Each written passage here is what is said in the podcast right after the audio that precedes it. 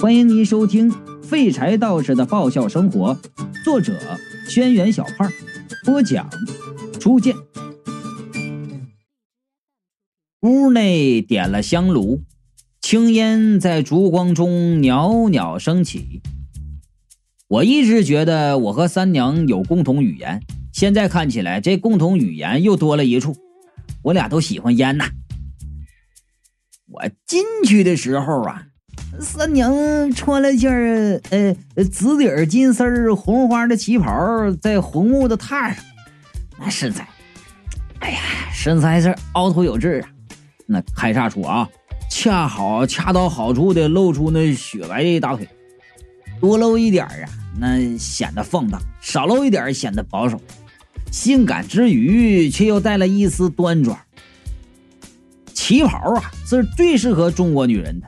也是最挑人的，可这狐狸精啊，偏偏穿起来最好看。小马哥，你有事儿吗？三娘媚眼如丝的望过来，她的秀发盘在脑后，脸上粉黛未施，呃，却勾人的紧呐。哎呀，我是真想把那些乱放连老妈都认不出来的 PS 照片的人拉过来，让他们看看。什么是自然环保、纯绿色、天然无污染的纯净美人？此情此景让我心中小鹿乱撞，羞涩的坐在三娘的旁边，然后就说道：“三娘啊，这段日子你帮我不少啊，我想来谢谢你。帮你？”三娘嫣然一笑：“我哪有啊？”就算他否认，事情也明摆着呢。无论是有意无意，最近的事情他都帮了我不少。当我迷茫时，也经常是三娘一语点破，让我恍然大悟。啊，当然，呃，这事儿其他人也有做过，可是按照相貌和做事程度的性价比来说呀，没人比得了三娘。呃，其实我也明白，你堂堂一个狐狸精，有才有貌，呃，不会白白帮我做这么多。我就说了，呃，现在我也看开了。小二楼里的鬼怪，每个人都有一个过去。你要是有啥需要帮忙的，说出来，大家一起想办法。多个人也多个帮手嘛。三娘一愣，看了我半晌，笑道：“小马哥，你是个好人，可是我的忙不是你想帮就能帮的。”我就说了。啊，帮不帮得了也得你说完了再看呢。我我我比你想象的牛逼多了。三娘的脸上竟然浮现出一丝苦涩，那表情一闪而逝，马上就变回了原来的神情，媚眼一眯，娇笑道：“小马哥啊，我的事儿我自己就能解决，你还是担心你自己吧。”说到一半，他忽然直起身子。对着窗口厉声叫道：“什么人？”我顺着方向一看，只见窗户一个黑影闪过，是你。三娘对着窗口就叫道，然后打开窗户，画着狐狸就跳了出去。哎，三娘！我抻头去看，月光下有个人影在飞快的向远跑去，画上狐狸的三娘迈着矫健的四肢，嗖的就跟上去了。难道又是小偷啊？我疑惑的伸出头左右去看，见到三娘的气势如虹的模样，我就知道，哎，我方实力具有压倒性的优势。别人遇上小偷是被偷的倒霉，可是要是小偷遇到我这小二楼里的人，那就是小偷不长眼，倒了八辈子血霉了。那一人一狐是越跑越远，逐渐就消失了踪影。这会儿是晚上，明月星稀，四周静悄悄的，一个人也没有。我看三娘这一时半会儿是回不来了，于是准备回自己屋。刚走两步，忽然听见窗外叩叩两声。刚才明明已经看过四处无人了，怎么这会儿又有人敲门呢？我忽然就想起白天的壮汉说的话，一阵心悸呀，虎躯一震，转头去看。只见窗口处竟然出现了一团黑雾，隐隐约约成人的形状。又是雾啊！我心里一动，难不成之前的白雾改命人又找上门来了？那黑雾一样的人形开始顺着窗户往我屋里爬，边爬身上的雾就变淡，人形也越来越明显。这还想爬进来？我两步跨回去，照着那雾的头就是一拳，这一拳竟然打中了尸体，听得哎呦一声。那雾啊，从窗户上就掉下来了。我乘胜追打，蹲下去一阵狂揍啊，几拳就把那雾给打散了，露出藏在雾里边的尸体。这竟然是那个黑胡子道士！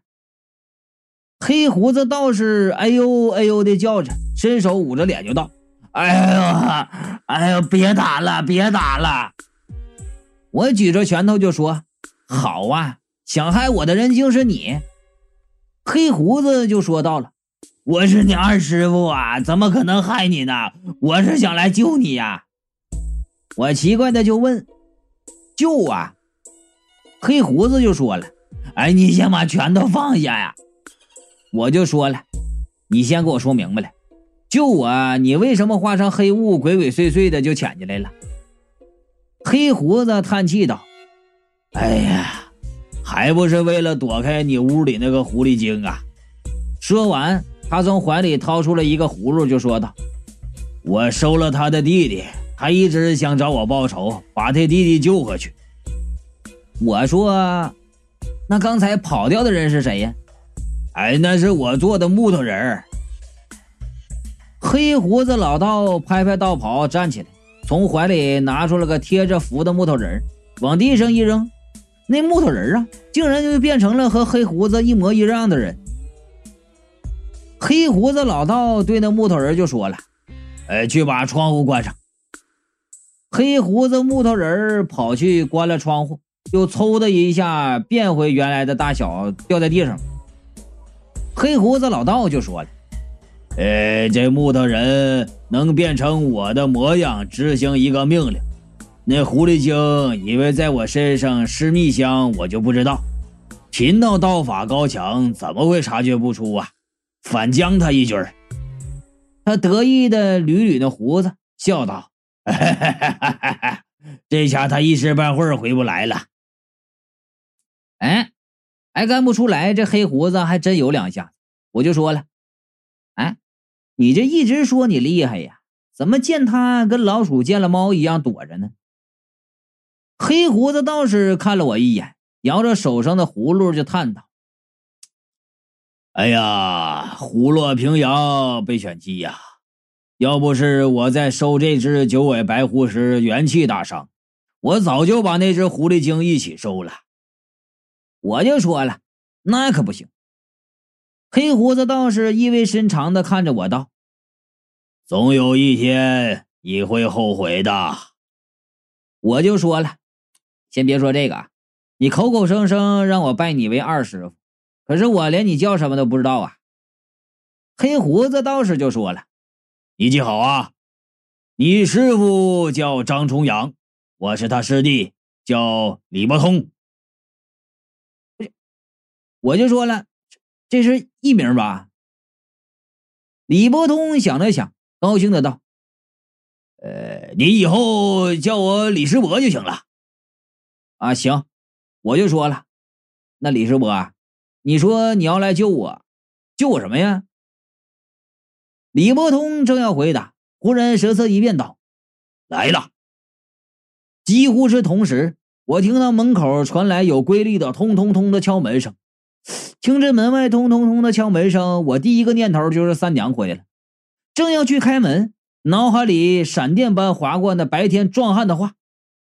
听到有人敲门，别开门啊！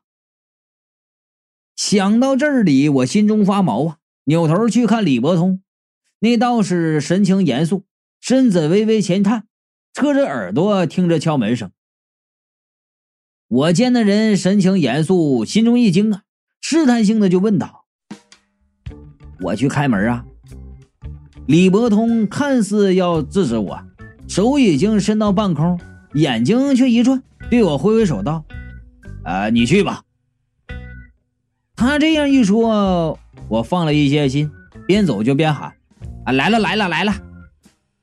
可是走了几步，心里却总觉得有点不对呀。李伯通跟在我身后，花瓶旁的男人头一看见他，马上就躲进花瓶了。吊死鬼伸着舌头从小二楼飘下来，边飘边说道：“谁敲门啊？”云美叫道：“外面有道士，别出去。”然后啊，把他拉回了二楼。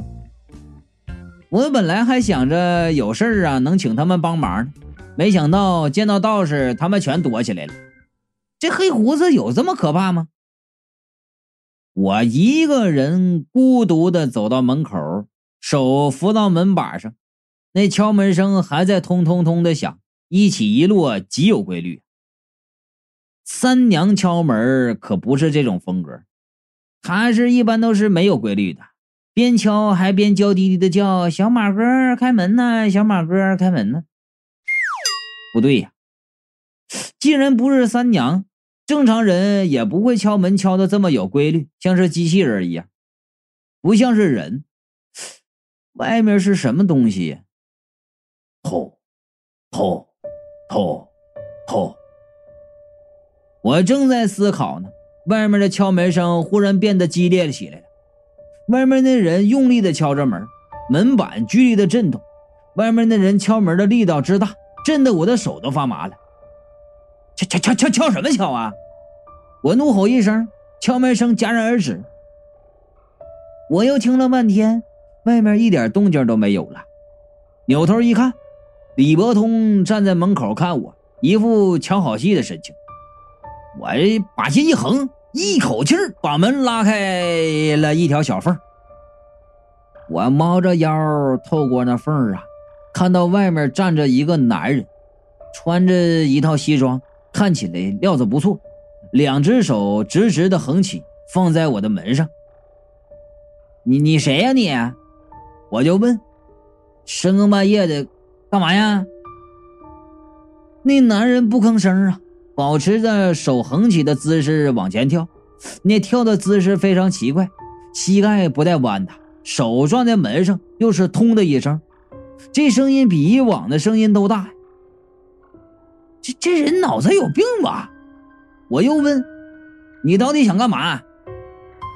那男人依旧不理我，站在原地又是一跳，手再次撞在门上，声音越发变本加厉了。我实在是忍无可忍，站直身子，面对面的骂道：“你到到到到底想干嘛？”此时月光穿透云层，照在他的脸上，那张脸竟然看起来分外的眼柔啊！我一下呀起了一身的鸡皮疙瘩。这张脸我见过，今天白天那个小男孩抱着的遗照啊，那个。被人打死的吴翔，怪不得跳起来姿势那么怪这家伙已经死了，他他来找我干什么呀？我一个哆嗦，小声的道：“对不起，你找错门了。”连忙转身把门关上。外面继续传来有节奏的“通通通”的敲门声，那东西竟然还在锲而不舍的敲门，力道震得门框都嘎吱作响。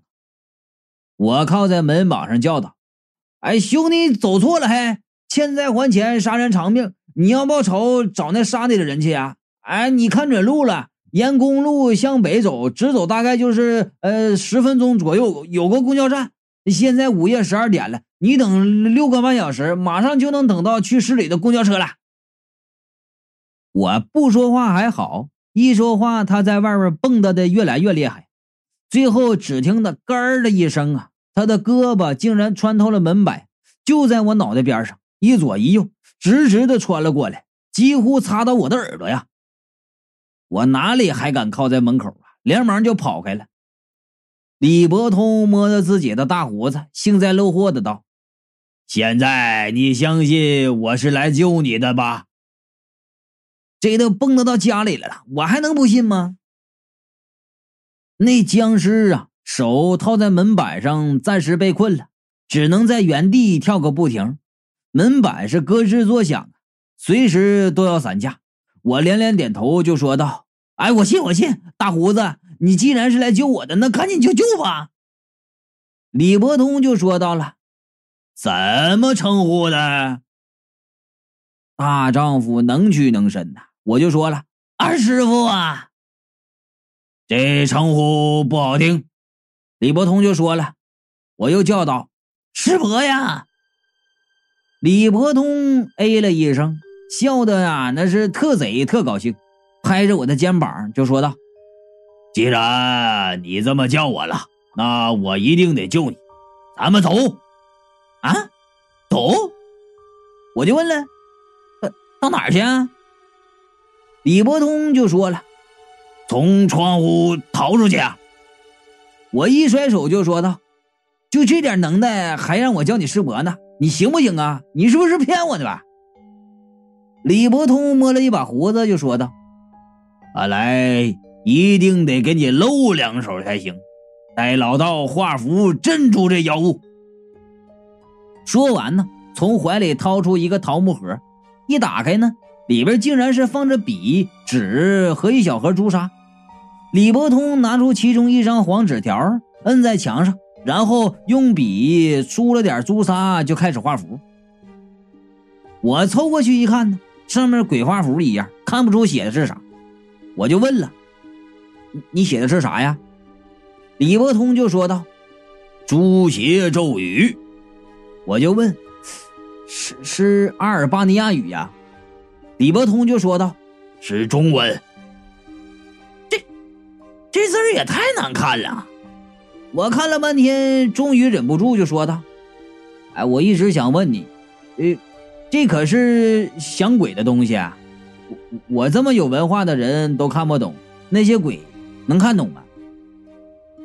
李伯通愣了半天，对我说道：“呃，我还真没想过这个问题。”我就说了：“呃，这要是他们看不懂，能发挥效力吗？”貔貅一直偷听我们说话，忍无可忍的就说道：“你管他呢，能用就行。”呃，这个吧，李伯通说道：“呃，下次道术研讨会。”我去问问老子和张道陵，然后啊，把符递给我说道：“你去把这个贴在他前胸或后背，记住啊，湿气凝结于胸，只有这两个位置，别的都不行。”我就问了：“啊，你怎么不去啊？”呃，身为师傅，不能太惯着徒弟。李伯通就说到了：“这是我给你的一个试炼。”扯淡吧你呀！啊，你就是不敢去吧？这是。幸好现在那僵尸困在门口，只要别有万一，贴个符也不难。我心里呢，跟皮球说了一句“保护好我”，然后接过符往僵尸那里走。刚走两步，忽然听到前面咔嚓一声，那僵尸竟然把整个门板都撞掉了，手好套在门板上。就那么扛着门板朝我跳了过来，这会儿跳上去再落下来，那就不只是那脚的声音了，还有门板砸在地上的声音，哐哐哐哐，这劲儿费的。那门板虽然挡住了僵尸的眼睛，可他呀就像是能看见一样，直直的朝我跳过来。我这才发现他的阴险之处啊，他胸前拿门板挡上了。我没法贴符啊，这是。但是啊，我转到哪里，那僵尸就跳到哪里，像是能感应到我一般。李伯通就喊到了：“他能感应到阳气，闭气，不要呼吸。”我马上停止呼吸。果不其然，僵尸停住了，顶着个大门板一动不动。我憋气憋得脸都酸了，小心翼翼的移到僵尸身后。拿起符就要拍在僵尸背上，说时迟，那时快，就在这时，那僵尸猛地向前一跳，我的符没贴上，倒摔了个跟头。抬头一看，雷迪嘎嘎竟然走出来，站在客厅看着我们，然后就问：“哎，你们干啥呢？”那僵尸毫不犹豫地向他蹦去。雷迪嘎嘎看着我，又看看僵尸，指着僵尸就道：“小偷！僵尸已经跳到雷迪嘎嘎面前，雷迪嘎嘎大吼一声：“小偷，你偷我们家门板！”然后一伸手，竟然把那门板从僵尸的胳膊上扯了下来，抬着门板小跑的到门口去了。那僵尸啊，一蹦一跳的跟在他身后。雷迪嘎嘎把门板按原样摆在门口，满意的点着头。那僵尸已经就跳到他身后了。和他只有几步之遥，我忍不住啊，就叫道：“雷迪嘎嘎，小心呐！